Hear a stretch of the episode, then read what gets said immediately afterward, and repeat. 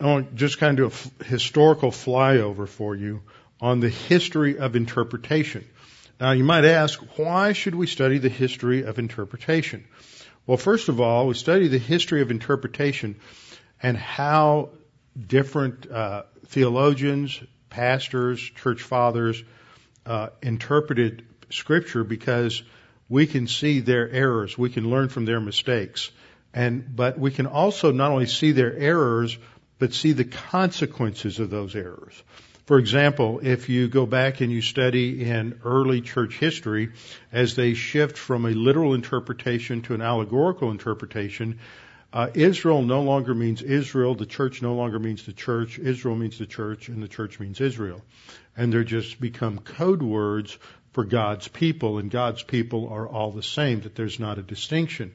And what they ended up doing with that was that the church replaces Israel as God's people. And so then the land promises, for example, when God told Abraham, I'm giving you the land that's bordered by the river Euphrates and the Great Sea, that this is, uh, and the river of Egypt, this is not a literal piece of real estate, that this is now becomes heaven.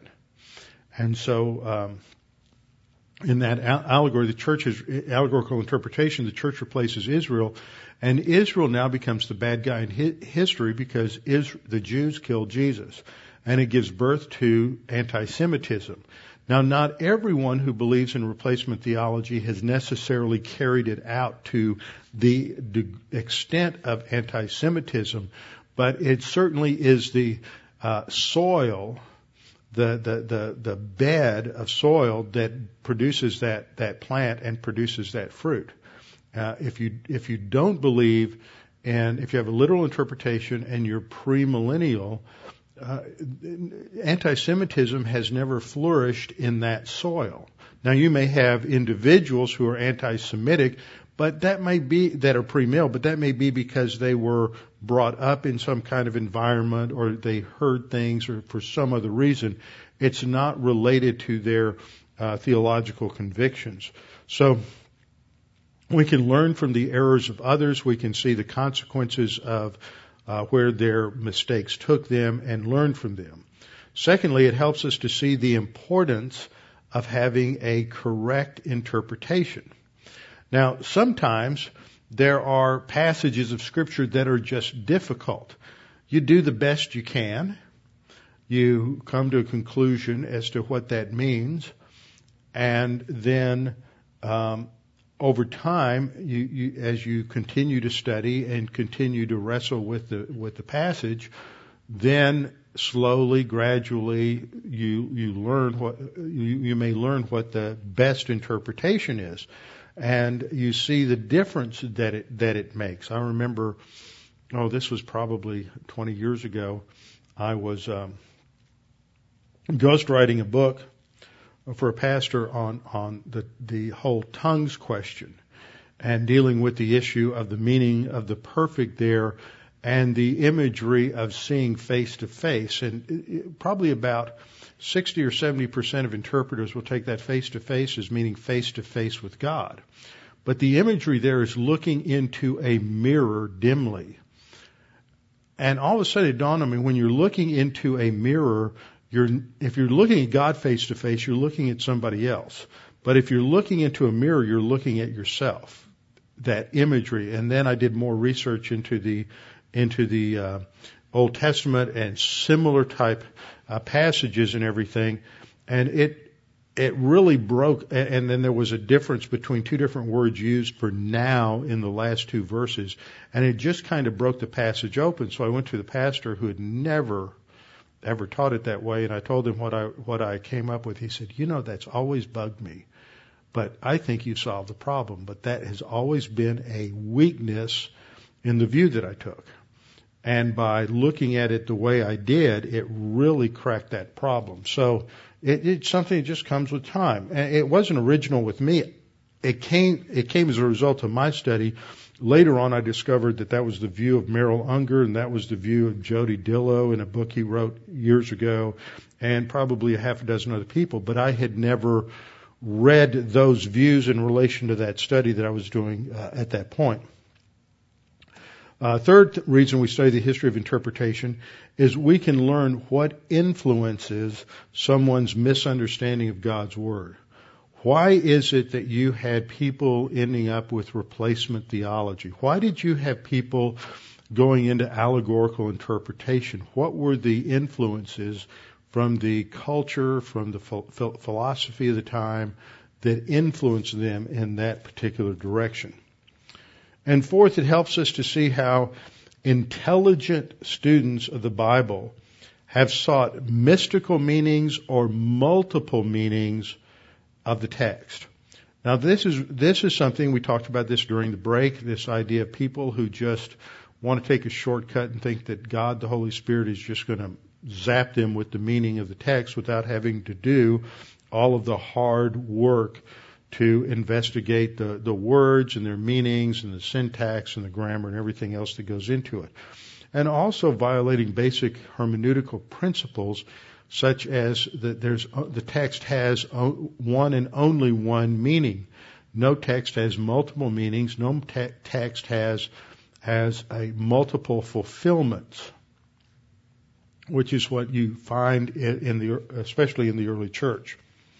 And then a fifth thing, it gives us insight into how others have tried to solve problems and understand difficult passages in the past we can see what how they tried to wrestle with this particular issue and the, the, the strengths or weaknesses of different views, and we can learn from that. So these are some of the reasons that we're, we study the history of interpretation. Now I want to start tonight by just looking at uh, allegorical uh, interpretation. Allegorical interpretation. And first of all, we have to define what allegorical interpretation is.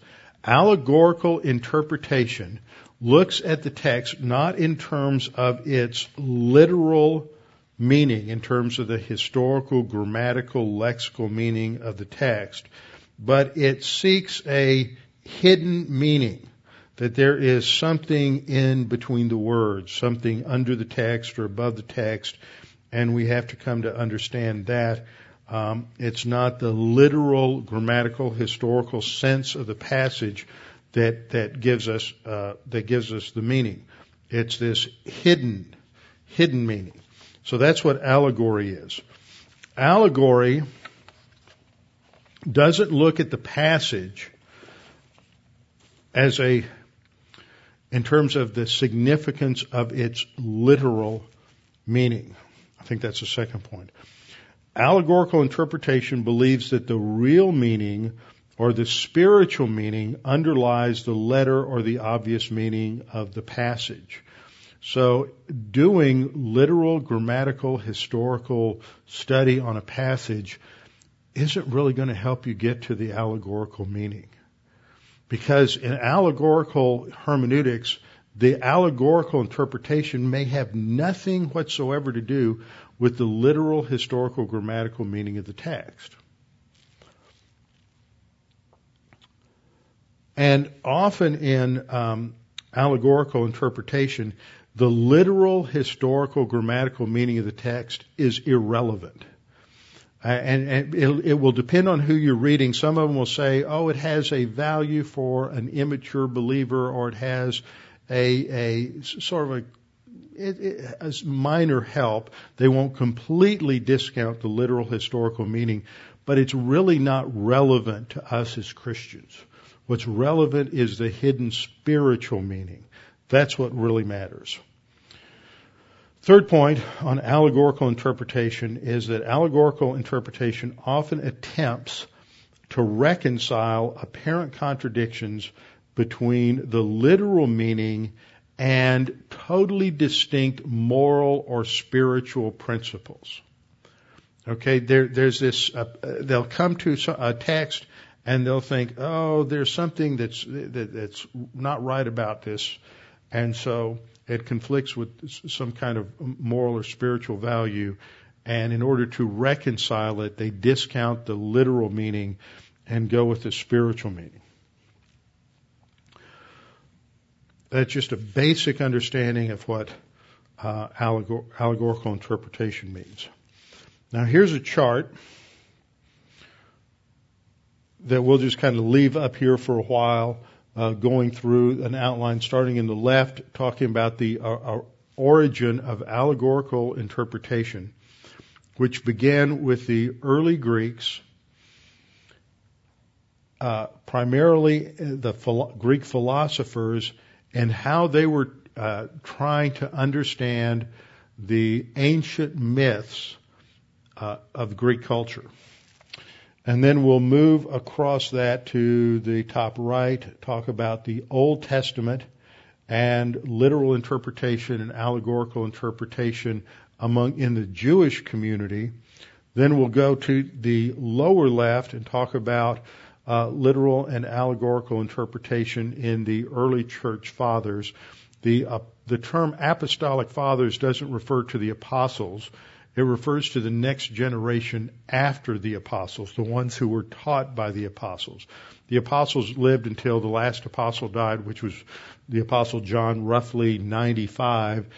The second generation is known as the apostolic fathers, and these would include people like Clement of uh, Rome and Barnabas, uh, not uh, the epistle, the writing called the Epistle to, of Barnabas, uh, the Didache or the Teaching of the Twelve, it's a, it refers to a specific group of seven or eight different writings. And then we go to uh, early the early church, and we'll probably go up. Not much changes in the Middle Ages up to the Reformation. Everything gets pretty much established uh, in the in the early church. So we'll start just in the in the upper left, uh, talking about the development of Greek uh, Greek allegory.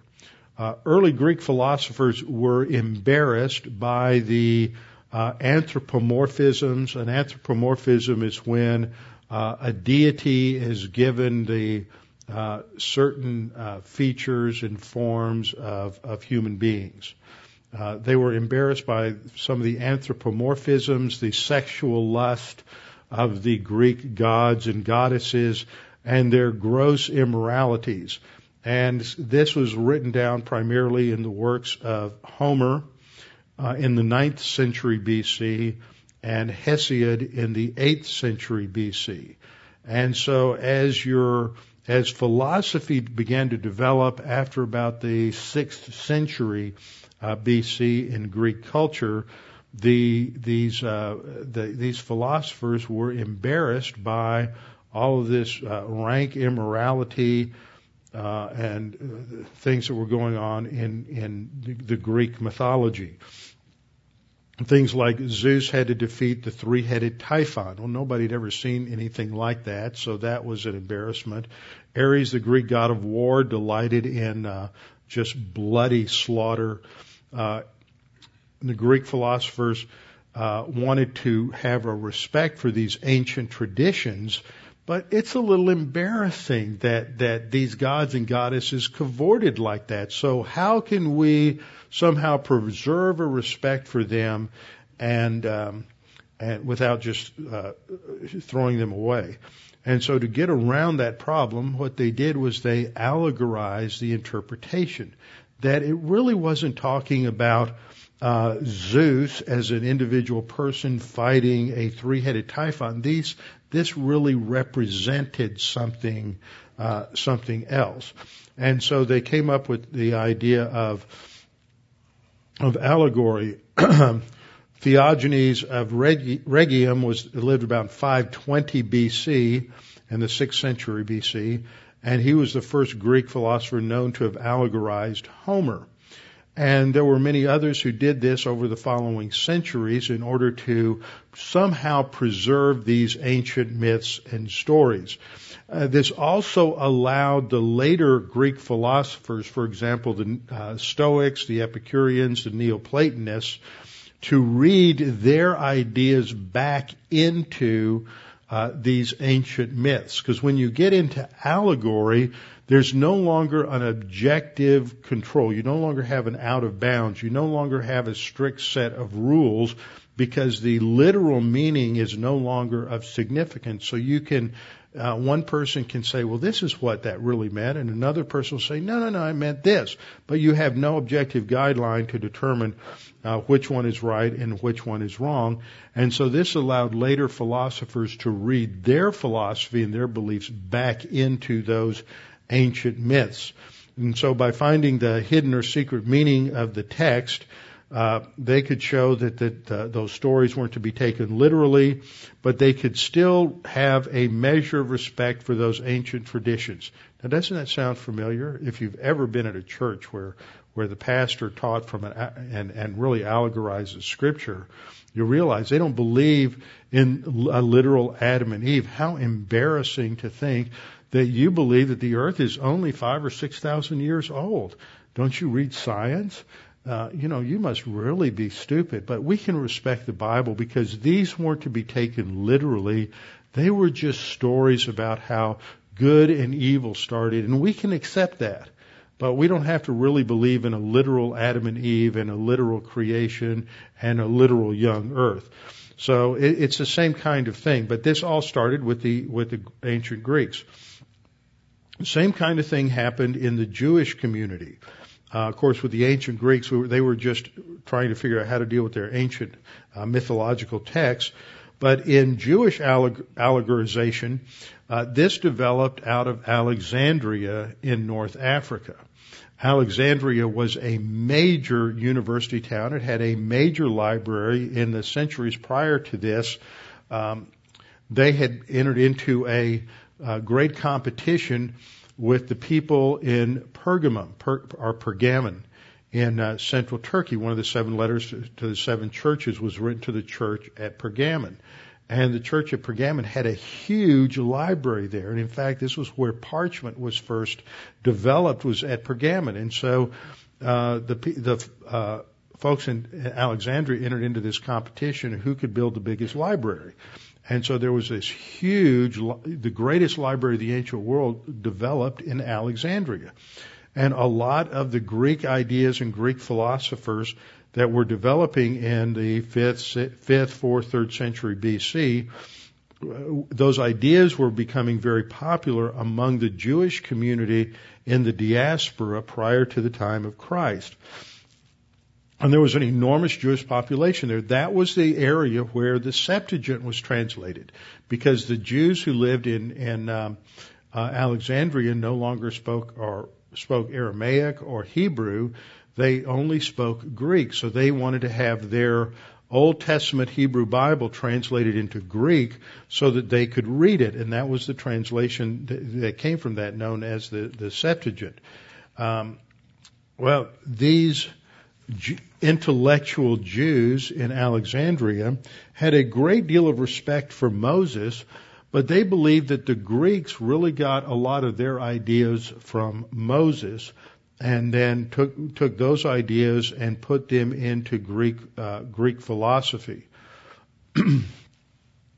uh, and two of the most well known are Aristobulus uh, in 160 BC, and then the most well known is Philo, P-H-I-L-O, Philo, who lived, uh, who died actually AD 54. So he dies about the time that the apostle Paul is going on his first missionary journey. So most of Philo's life overlaps with the uh, time of Christ and the New Testament, but he's down in he's down in Egypt.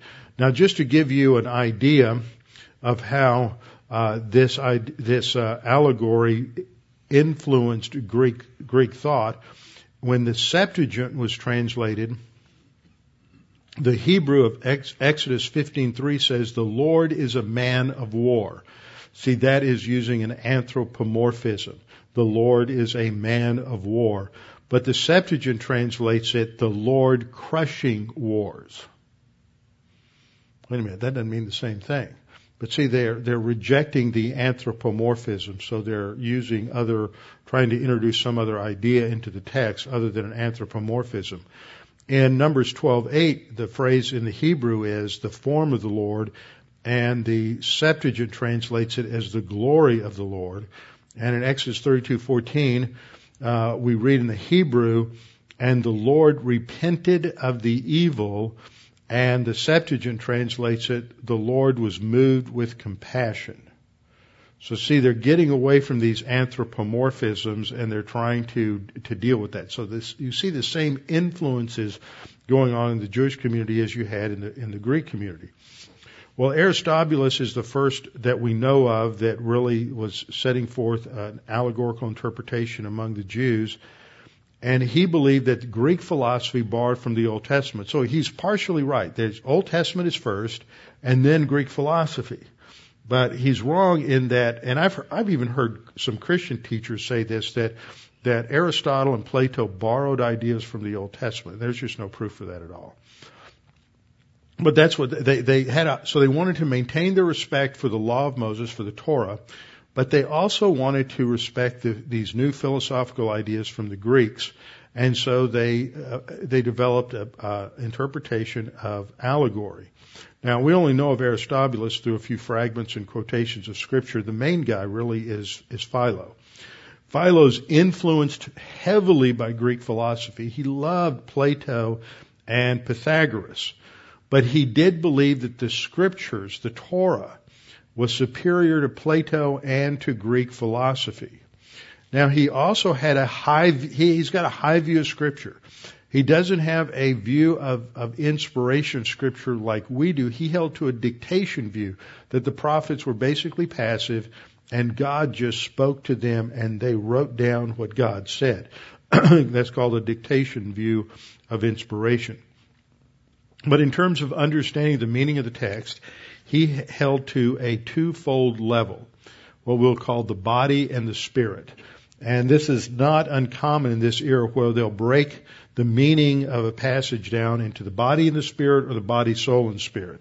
So he has a d- dual level of meaning in the text. There's the literal meaning, and what they mean by literal meaning is more of a literalist meaning. Something that's very wooden, something that, that denies figures of speech, something that denies any kind of uh, um, fluidity of the meaning of language based on the genre, based on the kind of literature, things like that. So he he has a literalist meaning of the text, which is really for just the immature uh, person. It's he, so he doesn't see the literal meaning as being completely useless, but it's only for the immature uh, beginning student of Scripture the real meaning of Scripture, the real spiritual meaning, he called the, the soul meaning, and that was for the mature believer or the mature mature uh, person. So this allowed him to, and these were basically his criteria for for interpretation. If there was a what he thought, see, it always goes back to what the interpreter thinks. If he thought it was an unworthy statement about God, in other words, something is said about God and he can't figure out why. To him, he thinks it's a derogatory image or statement. Uh, that means that you have to interpret it allegorically. If there is seems to be a contradiction in the passage, well, the scripture can't have contradiction. So if it appears to be a contradiction, we have to uh, in, in, interpret it allegorically.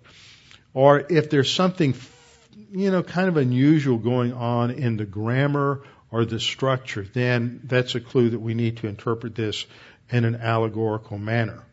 Um, for example, he taught that Sarah and Hagar, uh, you know, Sarah is Abraham's wife, Hagar is a handmaiden, and she, he says Sarah represented education, and Hagar or Sarah represented virtue, and Hagar represented education.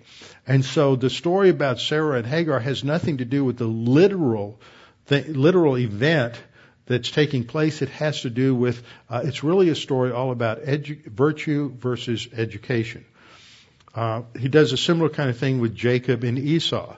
It's not a literal Jacob and literal Esau, but Jacob represents uh, prudence, um, and uh, Esau represents folly.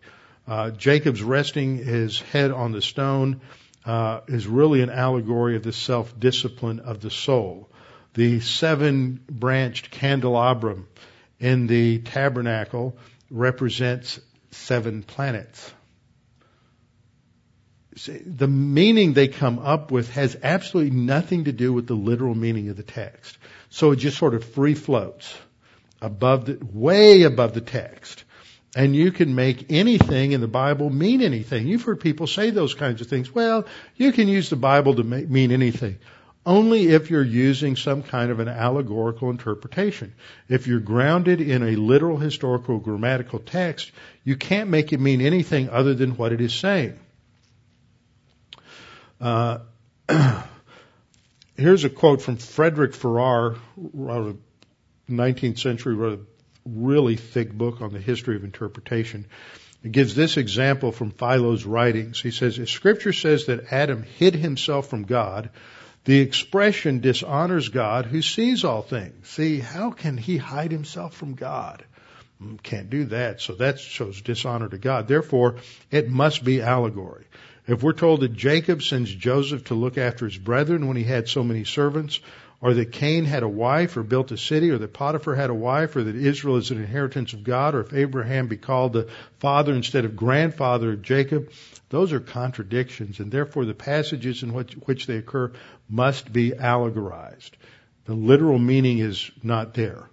Um, allegory played a major part at Qumran. Qumran is the area down along the Dead Sea where the Dead Sea Scrolls were found. And most scholars believe that this was a group called the Essenes, who were uh, ascetic and mystics and lived uh, and separated themselves from the uh, what they uh, perceived to be the wicked culture of Second Temple Judaism. And uh, they had these exclusive communities, and they uh, they did copy a lot of the scriptures, and they wrote commentaries on some of the Old Testament books and they were influenced by a lot of allegory. For example, I'm going to go back to Logos here, and we're going to look at a passage, and we're doing some work last week in Habakkuk, Habakkuk 2:17. No, that didn't go there. Why not?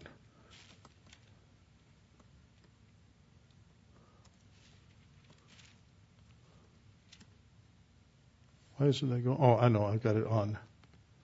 I got to get rid of the Greek. Interlinear won't go to Old Testament. Golly. There we go. For the violence done to Lebanon will cover you. This is in the middle of the second ch- chapter, which is all in poetry. Uh, the violence done to Lebanon will cover you, and the plunder of beasts, which made them afraid because of men's blood, and the violence of the land, the city, and all who dwell in it. And this is uh, talking about a historical event that occurs in Lebanon. But according to uh, the Qumran mystics, Lebanon stands for the communal council and wild beasts for the simple minded Jews who carry out the law. How did they get that? You know, what, what rule led them to defining these terms in that way? So, this is a kind of thing that, that developed within the Jewish community during Second Temple Judaism. Now, the reason that's important for us is because in the early church, one of the strongholds by the second and third century, one of the strongholds of Christianity in the uh, in in the ancient world was in Alexandria. Alexandria is in Egypt, right on the Mediterranean you ended up by the uh, fifth century, you had uh, four major bishoprics, four major areas of power really in, in Christendom.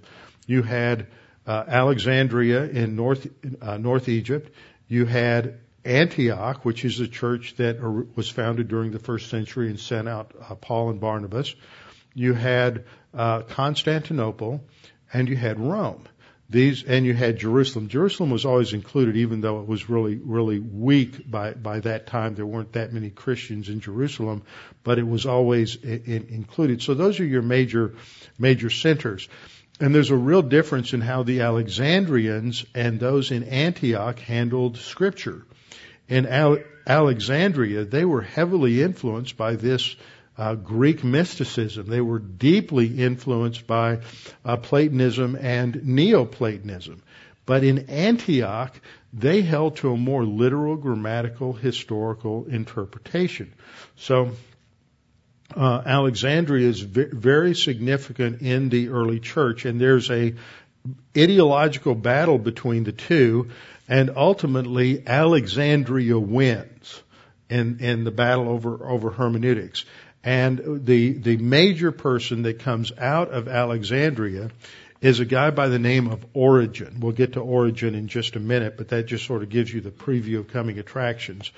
Uh, but Origen really develops a, a, a, an allegorical interpretation and a whole system of allegorical interpretation that becomes adopted by Augustine, the bishop of Hippo, and by the fifth century, and this then dominates Christendom and what becomes known as Roman Catholic Christendom up until the Middle Ages.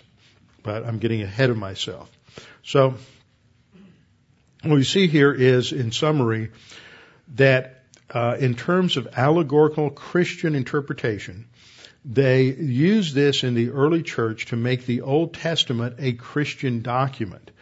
Rather than saying that the Old Testament builds, I mean, the New Testament builds on the Old Testament, they see that, that the New Testament, everything in the New Testament is really found in the Old Testament, but you just have to put on the right glasses and you just have to know the right code words. But all the stories about Jesus are really pre, are foreshadowed in the Old Testament. So that's, that's what they mean when they say the, the Old Testament was primarily a Christian document, not a Jewish document. Um, in their interpretation, they emphasize many of the truths of the Gospels as opposed to going to the epistles. Problems with their approach is, first of all, they had a lack of appreciation for anything historical in their exegesis. In fact, history was virtually ignored by them. They had no concept of what was actually happening in terms of Old Testament history. Second, their method of interpreting the Old Testament or understanding what was going on in the Old Testament revealed an extremely immature, if not infantile, understanding of the doctrine of the progress of revelation. That's going to be one of the principles of, of hermeneutics that we talk about, is that God progressively reveals himself through time. And so we have to interpret the scripture in light, when we say you interpret the scripture in light of the times in which it was written, it's not just in terms of the culture around it, but also what's been revealed prior to that. Because, uh, Moses didn't know as much as Abraham. Dave, uh, I mean, Moses knew more than Abraham. David knew more than knew more than Moses. Isaiah knew more than than uh, uh, David, and Daniel knew more than Isaiah. And they build on each other as you go through that. It's not just that the Old Testament is given and just sort of dumped there by God, and then you can read all this stuff into it, which is what they were doing. They would cite, the early church fathers cite a lot of Old Testament verses, but they only cite them, you know, they, they just throw them out there. They punctuate and season everything that they say, but they never really are, explain what they mean. If it, if, if it, I call it sort of a form of Rorschach exegesis, you know, Rorschach or the, the ink blot test. You just look at a verse in the Old Testament it reminds you of something. Okay, that works, and you throw it in here and patch it into whatever you're writing, and uh, make everybody think you're really smart because they can't figure out how that verse relates to what you're talking about. So you must really have uh, a key to the Holy Spirit there. Um, they, third, uh, a third thing is they, there was a problem is they confused allegory with typology. Now I haven't talked about typology much. Typology is, is sort of like foreshadowing or patterns. Think of it that way. For example, you have uh, in the Old Testament the uh, the reality of a sacrifice of a lamb without spot or blemish that is considered a type of Christ. It's foreshadowing or something about Christ. It's a pattern that depicts something about Jesus. In allegory, the lamb wouldn't even be literal. It's irrelevant that a lamb was sacrificed. They never really sacrificed lambs. That's not important at all. What's important is just the spiritual meaning of, of the text. So whenever you read the lamb, you should read Jesus. That's a code word for Jesus. That would be allegory. But typology looks at it as a literal lamb a literal event on the day of Pentecost, but it's a, a symbolic representation of something that will happen in the future. So you're not denying the literal historicity of the Old Testament event. You're just, you just recognize it has an additional significance to it than the literal meaning. You're not replacing the literal meaning with something else. The, replacing the literal meaning is what allegory does. So they confuse allegory with typology. Uh, another problem they had is they believed Greek philosophy was in the Old Testament. So you, you not only have the New Testament in the Old Testament, you also have Plato in the Old Testament. You knew that, didn't you, Jeff? You were just commenting last night how, how close the Republic imitated, the Republic of Plato imitated uh, Deuteronomy. I knew that when I was four years old. Very good. You were having hot flashes that early. so their method is extremely arbitrary. There's no rules. You can just make anything mean anything at any time. So this, the main problem with allegorical interpretation is that it obscures the literal meaning of the text. And I'm just going to give you a couple of examples as we go through some of this. If you're interested in reading more about this, uh, Zuck has a long chapter. There's another book by Bernard Ramm called Protestant Biblical Interpretation. He's got a couple of chapters on this, and I'm sure there's other places where you can read about it on the internet. Clement of Alexandria, his dates are right around 150, uh, middle part of the second century. Uh, he's the bishop in Alexandria. Of course, that's where you have allegory is already established there from the Jewish community. He said there were five possible meanings to scripture. So you read a passage of scripture, it can have the historical meaning. That's not that important. Uh, but it can have a doctrinal meaning. Now the doctrinal meaning is not related to the historical meaning. Don't, don't confuse that. You would relate the doctrinal meaning to the historical meaning, but in this, they're not, none of these are related. Then there's the prophetic meaning. Then there is a philosophical meaning, and then there is a mystical meaning. And all five meanings are there at the same time. But they're not related to each other. Okay, that's Clement of Alexandria. Then you have a, another uh, uh, Samaritan Christian, Justin Martyr, who lives from 100 to the time of his martyrdom in 164, so he's roughly there in the early part of the second century. He quotes a lot from the scriptures in his writing, usually to show how the Old Testament depicts Christ. Uh, but he reads Christ into everything in the Old Testament, and that's where his interpretations get really absurd at times. Uh, for example, Justin said that Leah represents the Jews and Rachel is the church. And Jacob is Christ who serves both. You got that in your devotions this week, didn't you? Sure. Yeah, right. Uh, when Aaron and Hur held up Moses' hands, remember when they're coming out of Israel and the Amalekites attack, and God says, as long, tells Moses, as long as his hands are up, the Jews are going to win, the Israelites are going to win. But if he gets tired and his arms start to drop, then all of a sudden the Amalekites started winning. And so he gets Aaron and Hur to prop his arms up. And they hold his arms up so that the, until the Israelites can win. Okay, that's, that's the scripture, but according to Justin Martyr, Moses' hands there are in what shape?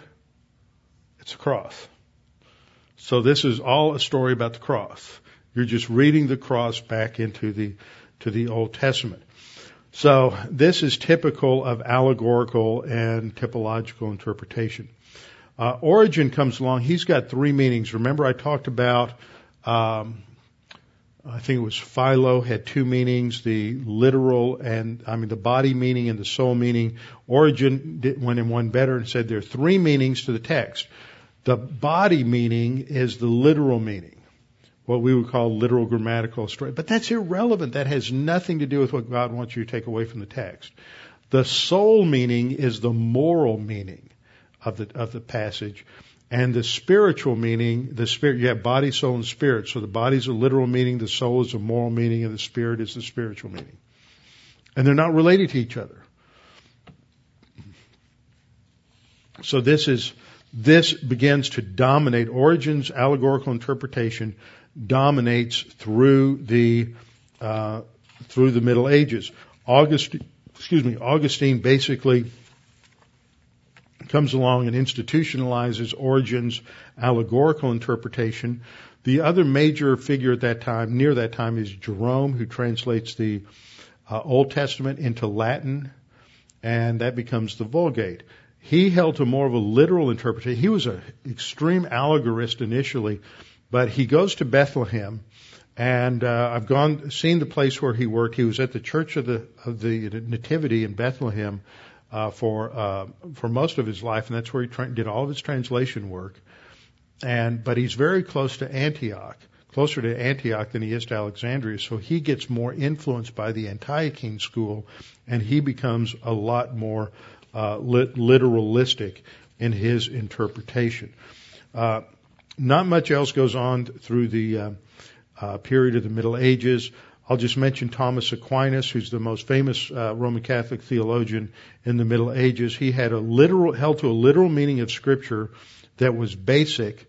So he's not doesn't deny the literal interpretation, but all of the other interpretations are then built on that. So he has multiple meanings of Scripture. The literal sense is what the human author intended, he says, but God being the author uh, we may expect to find in the scripture a wealth of meaning. The author of scripture is God, and so he can signify many different things by the words uh, that he uses. So he held to a historical, allegorical, um, and anagogical meaning. Anagogical means it has some sort of, every passage has some sort of prophetic sense. So all of those senses are present at the same time. Now, what we're going to see when we get into the next time, I'll come back, we'll start with the Reformation, is the Reformation goes back to the principle of sola scriptura and a literal meaning of the text. But it takes them a while to work out exactly what that means and the significance of that because all of those reformers, Luther, Calvin, Zwingli, um, Balthasar Hubmaier, all these guys are all trained in allegory. They all come out of the Roman Catholic Church. And they spend, the, the uh, reformer generation spends their life fighting for justification by faith. And then it's another generation or two that begin to work out their principles of literal interpretation to other areas of theology. Okay? Anybody have any questions? Anybody know what to ask questions about? Anybody awake? All right. One quick question. Okay. Um, when uh, when you're looking back at the manuscripts, how do you how do you guard yourself against a manuscript that got tweaked because somebody was copying it and decided, hey, you know, I'm going to make this shift? Is that where you get into comparing the difference? Yeah, you, you look at a lot of different factors. But usually they had a high respect for the text. What, what would more frequently happen is they wouldn't change a word in the text. They would often, like you do, they would write a note in the margin. And then somebody comes along 200 years later and the, and that word that he puts in the margin gets put into the text. That's how it would happen. So that's why you, you have to go through and look at these kinds of of things. Sometimes they're just trying to explain or clarify what's there. It seems a little difficult, so they just put a, a synonym or a word there to clarify, and um, and then it, it finds its way into the text. But we have so many documents now; it's just a matter of uh, of uh, you know categorizing and classifying the documents. I'm no.